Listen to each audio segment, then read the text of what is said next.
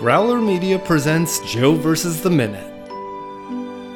Welcome back to Joe versus the Minute, where we are taking you to the volcano one minute at a time. I feel like this is the smooth jazz intro. Maybe it's Do you 'cause want me I'm a to start singing tired. Nothing's Gonna Stop Us Now again? I would love that. Oh. You weren't ready for him to call your bluff, were you? Oh, oh. and we can build this world together. This song's from Mannequin. I know cause of the video and I watched it because we're recording shortly after the Wonder Woman video. All right. Anyway, Where was alternate universe future tyranny to stop you from doing that? All of a sudden, a German woman's apparently. at her door. It's like, the traffic sucked getting here. I mean, guten Tag. Ah, damn it! Now I can't cut that. I was fully prepared to sing to you guys and then pretend that that had never happened thanks to the power of editing. But now you've wrapped it back to our previous episode. Shoot. I will have to think about that. Please, please introduce the minute so we can move on. Well, before I introduce the minute, let's all introduce ourselves. I'm Jarf, and the wonderful songstress you heard earlier Stop was. Mentioning it. she sang a song. If you hear me saying this and you didn't hear a song, it was cut out. And then we have a guest with us returning on Friday. Hello, Brad. Hey guys, this is Brad from the Cosmic Geppetto podcast. Uh, you know, just uh, wondering when Tierney's gonna record that song for a proper album and release it. You're not gonna be able to edit this out. We're gonna be just mentioning it the entire episode.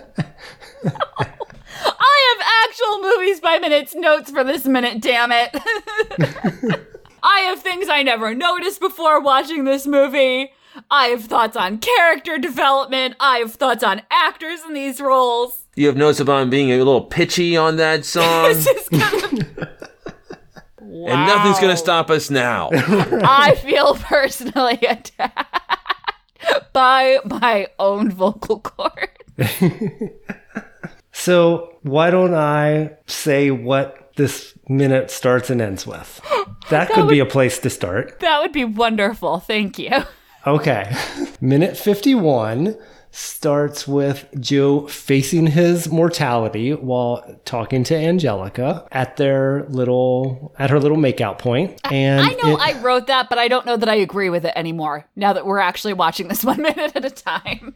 About him facing his mortality. Yeah, but we'll we'll we'll get there in our discussion, I'm We'll- sure. We'll get there. I just know what the spreadsheet says, people. Yeah. and, and it ends with Joe and Angelica agreeing to meet for breakfast before his ocean voyage. And specifically, and I would say tragically, it ends with them cutting one of my favorite lines in the movie off. So we don't get the Flipperty Gibbet callback until next week, and and that makes me so sad because the, the Jarf, you that just means you have a whole other week involved to to think about the Flipperty Gibbet line before we move on. great way to look at it. Okay. You can be thinking about that line all weekend. See, this is why your positive perspective is so important.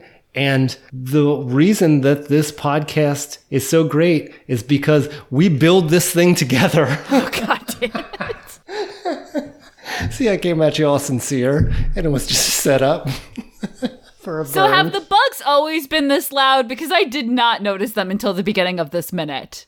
I noticed that too. It, it, it, it was like, and I actually, I love it. I love the sound of crickets and the bugs and everything. It makes sense, but I did not notice it in the previous minutes. Did someone like just hit the a slider a little too far on this minute? Maybe as the the mood of their conversation intensifies, the bugs sense that and they become agitated as well. Ooh, I like that. All right. Don't you make excuses for the sound guy. right. No, I like that. Sympathetic bugs. Or empathetic? No, sympathetic. yeah, sympathetic. Yeah, I, I had to think it through. But yeah, that that was my first note, which is very superficial. And I had another movies by minutes moment watching this minute. I think I had noticed her license plate before, but I had not gotten a chance to talk about it. Good girl? I hate this car now. Ew. Ew. Her dad bought her this car and the license plate is good girl. Just threw up a little in my mouth. Ooh, that is really bad. Right? What's the worst personalized license plate you've ever seen in life or fiction? I don't know. I with me, it's just the ones I see where it's like it's obviously a personalized plate. I have no idea what it means. I, I don't know if personal license plate is where you should do the in joke. Um, I'm thinking. Uh, I'm thinking of the Nutty Professor where it was uh, P E N S car. It's like okay, I get it, but all right. The license plate, the personal license plates don't bother me. I live in the middle of Pennsylvania, or as it's often called, Pennsyltucky, and uh, just see an awful lot of uh, truck testicles. Oh, It's like, eh. not not a fan of those. That is No. not necessary at all. it's like, well, let me see. Yeah, uh, truck testicles, gun rack, and a Trump sticker. I know exactly where I'm at. That is actually worse than the car on my street that I hate, which I'd walked by a lot, and I knew there was a decal that was very similar to. I, when you said that, it made me think of the the flaps with the girl silhouette, mm, and mm-hmm. this was the next step up. This is a like not racing car, but kind of in that vein, and they have a decal on it, and it's it's not the silhouette, but it's the same idea. It's like a very stylized girl heels sitting the feet and i was like all right whatever who cares and then one day i walked by the other side of that car and there is also a decal on the other side and the other side is where the gas tank is and it is a Oh. decal of a woman spread so that when you pump your Oh. gas No. You are making this up. oh You are no lying to me. it is parked in front of my house or the house next door right now and it's it's Have you- real gross Burn seen the it owner of this all vehicle? down. You need to describe who owns this car. I've never seen anyone getting in and out of it, but they obviously live on my street. So I probably have. You know what? Actually, I don't want to see them because there is someone else with a different car, same style. Like it's it's it's not a race car, but it's kind of headed that way. This one's black. They have a they do not have that decal, but they have another decal. And I did see the guy getting out of that car, and he had a daughter, like an eight year old daughter. And I'm just like, sir in my mind. I was like, it was bad already, and somehow that makes it worse. And I know that's a double standard, but I don't care because ew, you drive your daughter around in that. But so I don't want to know what the yellow car's owner is. It's So in probably best. comparison, good girl vanity plate, not bad at all. not bad at all. Ah, I've looped. I love this now. I just, I really, I always thought this was an awesome car, but that's because I'm biased and wanted to be a blonde living where it's warm. So, although Patricia would not have this car, but it all, it all is of a piece in my mind. What kind of car do you think Patricia would have? Oh, Jeep Wrangler. Mm, yeah, I agree. Something that you can still put the top down, but it's something to go off roading with. the ship is back on. All aboard. Ooh, all aboard. No, that's a train. I wanted that- a Jeep a Wrangler well. so bad. I want I want that was my like dream car for a while. I like that then. Although she is a Graynamore, would it would it be a Land Rover or a Range Rover, whichever one of theirs? Mm, because You that's take the top basically off. a fancy. yeah, Jeep. yeah, Like a super expensive but same idea. So, I don't know. Yeah, I could see her asking for the Jeep Wrangler and getting the Land Rover. Yeah. And she would still drive it. She wouldn't like refuse on principle. So, Tierney, you mentioned something earlier. Let's circle back to that. This minute ostensibly starts with Joe facing his mortality. This was your initial impression of the minute, but as we are digging into it, you said that you are not sure that you agree with that assessment anymore. Explain. Because he's talking about at the beginning of the last minute he was saying like i'm very troubled and he's saying there's only so much time. You want to spend it. Well you can see him thinking about himself like realizing that this could apply to him and then he almost shakes himself out of it. So i'm here with you and turns it back around to talking about her and so uh, I, I don't think he's facing his mortality yet. I think in the at the beginning of this minute he is realizing that what he said kind of without thinking to respond to her could also, oh, I don't know, be applied to his situation as well and he doesn't like the way it feels. once he starts having that conversation. Remind me what he says that leads her into the callback line that you were hoping that we would get this week. Oh, I have no um, response to that. Yes. So he said this whole thing that he's very troubled. Uh, there's like, there's only so much time you want to use it well. So I'm here talking to you. I don't want to. Does he say I don't want to waste that? I don't want to. I'd, I'd have to look at the. Uh, let me replay it real quick. I don't want to throw that away. And then he kind of like head tilts a little, like he's eye contact with her, like I'm talking to you. I don't want to waste that. Almost like, well, we're having a moment here. And her response is, I have no response to that. And that's when he says, Well, then maybe you should take me back to the hotel. So that's so interesting because when you separate the dialogue, it sounds like this is him making a move. But there was never a part of the date where I get the sense that he was making a move. He No, he, he I- tries mm. to connect with her and Well, that was what I was going to say. That was exactly he's not making a move. He's actually trying to connect. So it's not about trying to get her into bed or whatever. It's And I mean, maybe depending on how she had, re- if she, what her response was, that might have been where it ended up, but that wasn't his goal. I think that makes a difference.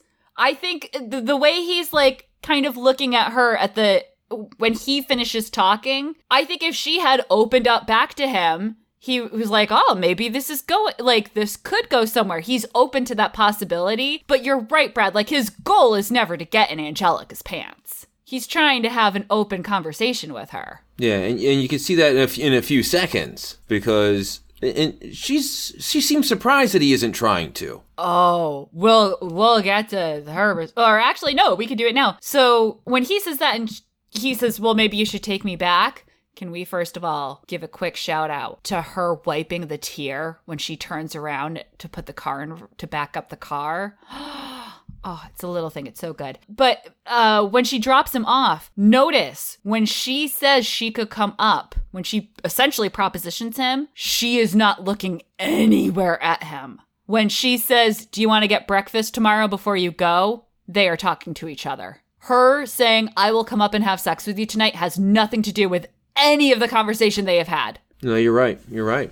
And then when he rejects her, she's like, "You want to get breakfast?" Like, like it, it's almost like she's like, "Oh, well, then let me re- try relating to you as a person." And that's when they connect. It was so important that scene because in that that that part of this minute because it really shows Joe's a good guy. He's he is the hero of this story, and he's certainly imperfect, but he's trying to do the right thing, and he's doing it effortlessly. It's not that he's really tempted to say what he needs to say to get into her pants or anything like that. It's like.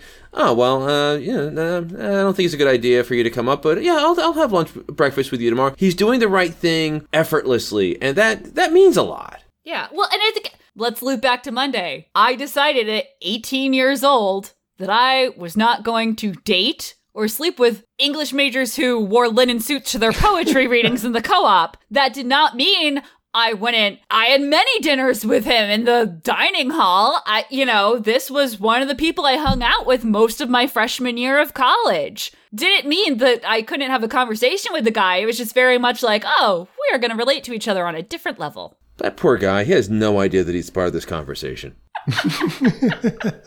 he's like he's just somewhere in his linen suit with his uh, scarves. And he's like, yeah, yeah, I had a nice time in college. And it's like not realizing that hundreds of thousands of people are going to be listening to this podcast. That is the funniest thing that you've said all week.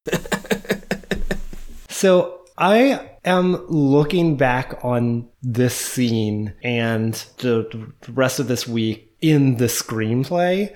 And it's interesting to draw a comparison between how it ended up on the screen and how they were exploring in the screenplay because it's a lot more explicit along the lines of Angelica trying to find the courage to do what she wants to do.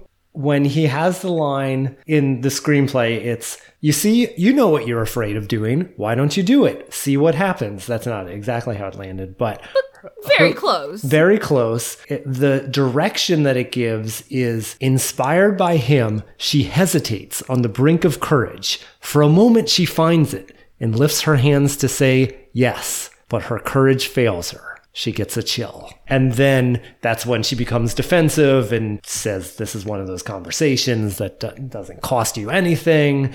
Oh, I've always loved that fight. Yes, it's a it's a good fight. But I I don't think that they you you do get the progression if we go back to the date with Dee where she has the closed fist. I was just gonna relate the date with Dee Dee. Sorry, go ahead. So I think that's the, that's the way they they visually told that progression uh, of finding your courage and re- reaching out. But I, I they went in some different directions with how it played out in the date here. I, I, Yeah. I, I do miss that we don't have the explicit hand thing. I think that would have been very useful for a young person trying to pick up on symbolism. But I think it's an interesting contrast. The date with Dee Dee, a woman he's known for years. What was it, seven years at that point? But a woman he's known for years who he has a relationship with, a friendship with. He goes on the date. They end up going back to his place. They're making out. He's clearly totally willing to go for it, but feels he needs to be honest, tells her she can't handle it, that's the end of that. And now here is a woman who he's just met. He feels a connection with her, but every time he tries to deepen that connection, she pulls back. And so when she propositions him, he says no. Like it's a it's a really interesting flip that that it's such a different relationship with these two women and you see that and, and when you were saying that joe is being a nice guy without trying like he's just a guy living his life and some women he's interested in sleeping with and some women he's not and maybe he could have been if things had gone differently but they didn't. Here they are. He she does not need to come up to his hotel room. He's like that's fine. But when she says let's get breakfast he's like yeah, like I'm not I'm not getting out of this car saying like, "Oh, I never want to see this woman again." Like he just doesn't want to have sex with her tonight. That's all. Just, just moving on with friendship. And I think that is a great message. If you separate how important that message is and think about the situation in purely pragmatic terms, is it a little surprising considering his whole I'm gonna jump into a volcano in a matter of days, weeks tops? Is it surprising that he doesn't say, "Oh, all right, let's do it"? Because they don't really Joe. they don't really play it like that in the movie. It's not like you are there in the audience saying, "What are you doing, man? You're you're blowing a Yeah. perfectly good chance here." It feels right seen that, he says yeah. no. Well, he he's not being presented as somebody who's he's not presented as somebody who I haven't I I haven't partied hard enough. And that and, but that would be a perfectly acceptable movie. You can make that interesting as well as like a guy who uh, has had this stifling life and realized that he has two weeks to live and he's just going to go crazy and party as hard as he possible and then at the end he realizes what he really was missing the entire time was love they they cut that section out so you don't see him smoking and drinking and uh, spelunking and uh, cliff diving and stuff like that. It, that's not what he was looking for. He's the guy who has denied himself connection with other people, and that's what he's looking for. And he has a moment like when he's being kind of manic in the restaurant with Dee Dee. She's responsive. Like she's a little overwhelmed by it. She doesn't open her hand, obviously, but like that's going well. You know, this conversation doesn't. and so I think you're right. We're not we're not rooting for them to sleep together. No, you want him to, you know, basically say, it's like, put your arms around me, baby. Don't ever let me go. You're so mean. Been a now few minutes since we did quoting that. lyrics I don't even recognize, but I know they obviously must be from that song.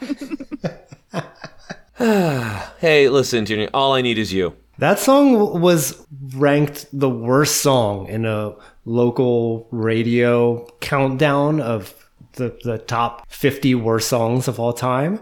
And It's not even the worst Starship song. Come on. no, it isn't. it's like, what world are you living in? Is it a world without joy? It's definitely a world without we built this city. 'Cause that song's garbage. Oh wait, shoot! It was we built the Oh, city. just completely- no, no, go with it, Jarf. Go with it. No one's gonna follow up and uh, fact check you. this local radio station. that son of a gun lied to me. No, I, I'm serious. It, I was mistaken. It was we built the city, and I know that people hate it. I kind of think it's a banger. He told you he was a flipperty gibbet. Look at Tierney trying to make our podcast be about the movie we said it would.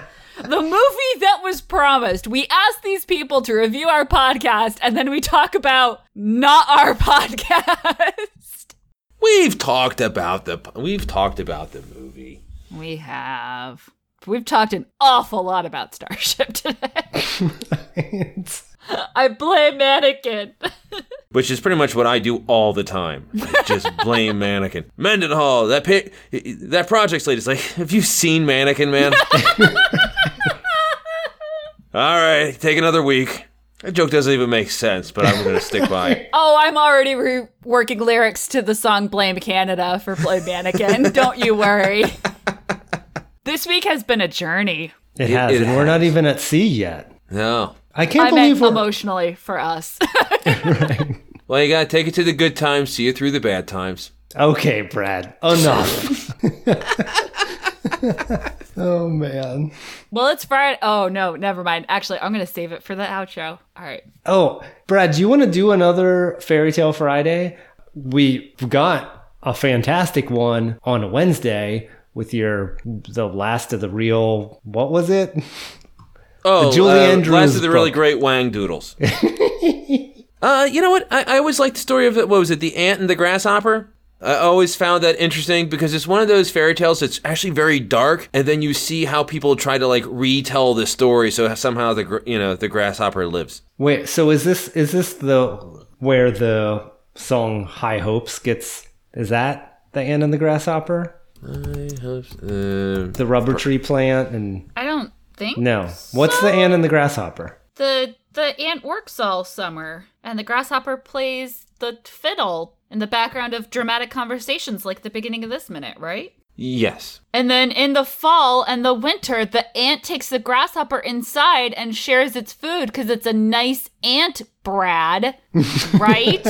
Brad, you wouldn't make me sad on a Friday, would you? Thank you very much for proving my point. So, so basically, Tierney is the ant trying to do a movies by minute podcast, talking about serious themes like mental health awareness and the great performances of Tom Hanks and all three Meg Ryans. Meg Ryan looks our most Meg Ryaniest at the end of this minute, I think. Oh, by the way, I forgot eyes. to mention that. She she does so much acting with her eyes, and Yeah. Meg Ryan really has amazing eyes. Yeah. They're they're big, they're beautiful, they're very expressive. There's so much movement. Um, it really a v- very good eye acting.